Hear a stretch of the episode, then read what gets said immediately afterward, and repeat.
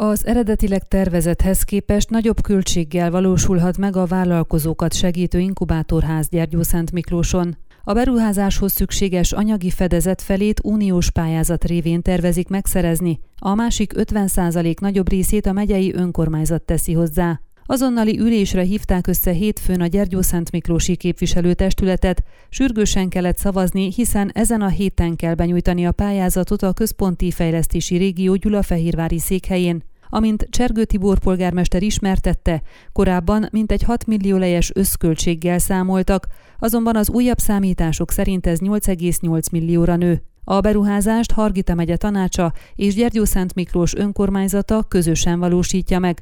Az 50%-os önrész nagyobbik részét, kétharmadát a megye, a maradékot a város teszi hozzá. Az inkubátorházat a volt öntöde iroda épületében alakítják majd ki, amennyiben a pályázat sikeres lesz.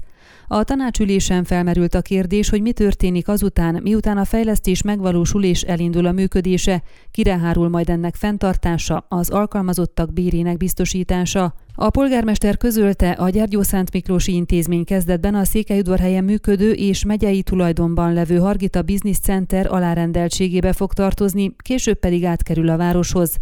Nem csak Gyergyószánt Miklóson létesül ilyen intézmény, hanem, amint a Hargita megye tanácsa közleménye is jelzi, a megye és a városi önkormányzatok együttműködésében ugyanilyent hoznak létre Balánbányán és Székely keresztúron is. Az inkubátorház egy olyan létesítmény, amely megkönnyíti a vállalkozások létrehozását és fejlődését, segíti a mikro, kis és középvállalkozások beilleszkedését a helyi és regionális gazdaságba, valamint technikai és szakmai hátteret biztosít számukra. Ön a Székelyhon aktuális podcastjét hallgatta. Amennyiben nem akar lemaradni a régió életéről a jövőben sem, akkor iratkozzon fel a csatornára, vagy keresse podcast műsorainkat a székelyhon.pro portálon.